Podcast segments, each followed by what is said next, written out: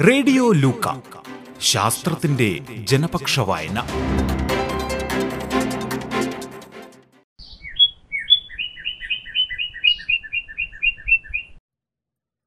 പക്ഷി നിരീക്ഷണം എന്തിന്? പക്ഷി നിരീക്ഷണം നടത്തുന്നവരും നടത്താൻ ആഗ്രഹിക്കുന്നവരും പതിവായി നേരിടേണ്ടി വരുന്ന ഒരു ചോദ്യമാണിത്. ഇതിന്റെ ഒരുത്തരം പക്ഷികളുള്ളതുകൊണ്ട് എന്നാണ്. ഇതിന്റെ കൂടെ ഇനിയും ധാരാളം വിശദീകരണങ്ങൾ ചേർക്കാം. പക്ഷികളുടെ ഭംഗി ആസ്വദിക്കാൻ അവയുടെ പാട്ട് കേൾക്കാൻ തുടങ്ങി പലതും. ഇതിലുമപ്പുറം മറ്റു പലതു കൂടിയാണ് പക്ഷി നിരീക്ഷണം. ആർക്കും ഏറ്റെടുക്കാവുന്ന പഠനമാണ് പക്ഷി നിരീക്ഷണം. നമുക്ക് ചുറ്റുമുള്ള പ്രകൃതിയിലെ വിവിധ കാര്യങ്ങൾ നിരീക്ഷിച്ചറിയാനുള്ള ത്വര മനുഷ്യ സഹജമാണ്. നമ്മുടെ നിലനിൽപ്പിനാവശ്യമായ ഭക്ഷണം കണ്ടെത്തലായിരുന്നിരിക്കാം ഇതിന്റെ പ്രഥമ ഉദ്ദേശം.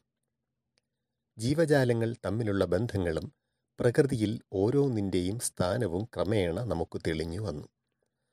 സൗന്ദര്യാവബോധം മനുഷ്യരിൽ ഉടലെടുത്തതോടെ പക്ഷികളുടെ വർണവൈവിധ്യവും നാദമാധുരിയും ചേഷ്ടകളും നമ്മിൽ കൗതുകമുണർത്തുവാൻ തുടങ്ങി.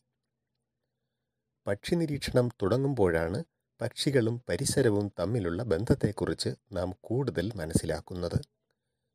പക്ഷികൾ ആഹരിക്കുന്ന ധാന്യങ്ങൾ പഴങ്ങൾ പ്രാണികൾ ഇഴജന്തുക്കൾ സസ്തനികൾ മറ്റു ജീവികൾ തുടങ്ങിയവയൊക്കെ ഉൾക്കൊള്ളുന്ന പ്രകൃതിയെക്കുറിച്ചും ജൈവ വൈവിധ്യത്തെക്കുറിച്ചും കൂടുതൽ പഠിക്കാൻ നാം പ്രേരിതരാകുന്നു.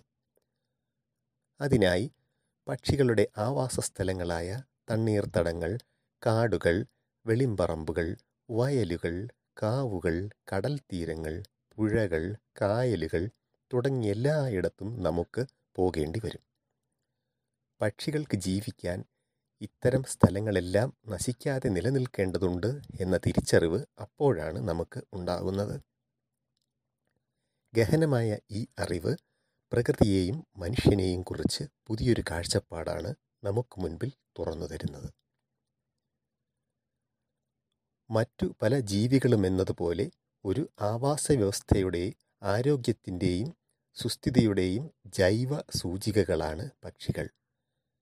റോബിൻ പക്ഷികളുടെ തിരോധാനം സൃഷ്ടിച്ച നിശബ്ദ വസന്തം കീടനാശിനികളുടെ അമിതോപയോഗത്തിന്റെ അപകടത്തിലേക്ക് വിരൽ ചൂണ്ടാൻ റേച്ചൽ കാൾസൺ എന്ന ശാസ്ത്രജ്ഞയെ സഹായിച്ചത് സുവിദിതമാണല്ലോ. നമ്മുടെ നാട്ടിൽ കണ്ടുവന്നിരുന്ന പല പക്ഷികളും ഇല്ലാതാകുന്നത് പരിസ്ഥിതി നാശവും ഭൂവിനിയോഗത്തിലുണ്ടാകുന്ന നാശവും കാരണമാണ്. ഇത്തരം കാര്യങ്ങൾ ഭരണകർത്താക്കളുടെ ശ്രദ്ധയിൽ കൊണ്ടുവരാനും പ്രകൃതി സംരക്ഷണത്തിന് വേണ്ട നടപടികൾ കൈക്കൊള്ളുന്നതിന് അവരെ പ്രേരിപ്പിക്കാനും പക്ഷി നിരീക്ഷകർക്ക് സാധിക്കും. ഇന്ത്യയിലെ പക്ഷികളുടെ നിലവിലെ സ്ഥിതിയെക്കുറിച്ചുള്ള രണ്ടായിരത്തി ഇരുപതിലെ റിപ്പോർട്ട് ഇത്തരമൊരു സംരംഭമാണ്. കഴിഞ്ഞ കാൽ നൂറ്റാണ്ടിൽ ഇന്ത്യയിലെ പക്ഷി സമൂഹത്തിലുണ്ടായ മാറ്റങ്ങളെക്കുറിച്ചാണ് ഈ പ്രസിദ്ധീകരണത്തിൽ പ്രതിപാദിച്ചിട്ടുള്ളത്. പതിനയ്യായിരത്തി അഞ്ഞൂറോളം പക്ഷി നിരീക്ഷകരുടെ ഏകദേശം പത്ത് മില്യൺ നിരീക്ഷണങ്ങൾ ഇതിനു വേണ്ടി ഉപയോഗിച്ചിട്ടുണ്ട്.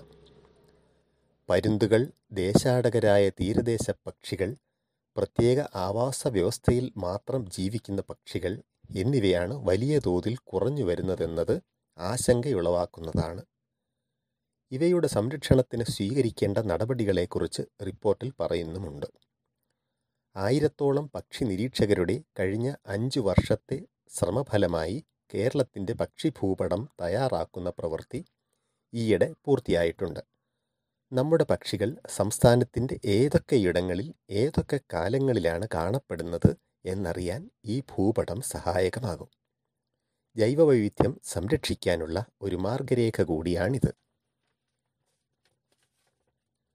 സാധാരണ പക്ഷികളുടെ പോലും ജീവിത രഹസ്യങ്ങൾ മുഴുവനായി അറിയാൻ ഇനിയും ഒരുപാട് കാര്യങ്ങൾ പഠിക്കേണ്ടിയിരിക്കുന്നു. ഓരോ പക്ഷിയുടെയും ഇരതേടൽ പ്രണയചേഷ്ടകൾ പ്രജനനം ശബ്ദവൈവിധ്യം തുടങ്ങിയവ പഠിക്കേണ്ടതുണ്ട്. ശാസ്ത്രജ്ഞർക്ക് മാത്രമല്ല സാധാരണ പക്ഷി നിരീക്ഷകർക്കും ഇക്കാര്യങ്ങൾ ആഴത്തിൽ പഠിക്കാൻ സാധിക്കും. കാലാവസ്ഥാ വ്യതിയാനം ലോകത്തെയാകെ ബാധിക്കുന്ന ഒരു പ്രധാന പ്രശ്നമാണ്. ഇതിന്റെ ചില സൂചനകൾ പക്ഷികൾ നൽകുന്നുണ്ട്. ഉദാഹരണത്തിന് വരണ്ട പ്രദേശങ്ങളിൽ കാണപ്പെട്ടിരുന്ന മയിലുകൾ കേരളത്തിൽ ചുരുക്കം ചിലയിടങ്ങളിൽ മാത്രമേ മുമ്പ് ഉണ്ടായിരുന്നുള്ളൂ. ആയിരത്തി തൊള്ളായിരത്തി മുപ്പത്തി മൂന്നിൽ ഡോക്ടർ സലീം അലി കേരളത്തിൽ പത്തൊൻപത് സ്ഥലങ്ങളിലായി നടത്തിയ പക്ഷി സർവേയിൽ മയിലിനെ കണ്ടിരുന്നില്ല. എന്നാൽ എഴുപത്തിയഞ്ച് വർഷങ്ങൾക്കിപ്പുറം രണ്ടായിരത്തി ഒൻപതിൽ ഇതേ സ്ഥലങ്ങളിൽ നടത്തിയ സർവേയിൽ പകുതിയിലധികം സ്ഥലത്തും മയിലുകൾ ഉണ്ടായിരുന്നു ഇത് ശുഭസൂചനയല്ല തന്നെ. പ്രകൃതി സംരക്ഷണം എന്നത് മാനവ സംരക്ഷണം തന്നെയാണല്ലോ. പക്ഷി നിരീക്ഷകർക്ക് ഇതിൽ പ്രധാനപ്പെട്ട പങ്കുവഹിക്കുവാൻ സാധിക്കും. ശുദ്ധവായു ശ്വസിച്ച് വന്യമായ പ്രകൃതിയെ ആസ്വദിക്കുവാൻ സാധിക്കുന്നുവെന്നത് തന്നെ വിദ്യാർത്ഥികൾക്കും യുവാക്കൾക്കും പക്ഷി നിരീക്ഷണത്തിലേർപ്പെടാൻ മതിയായ കാരണമാണ്.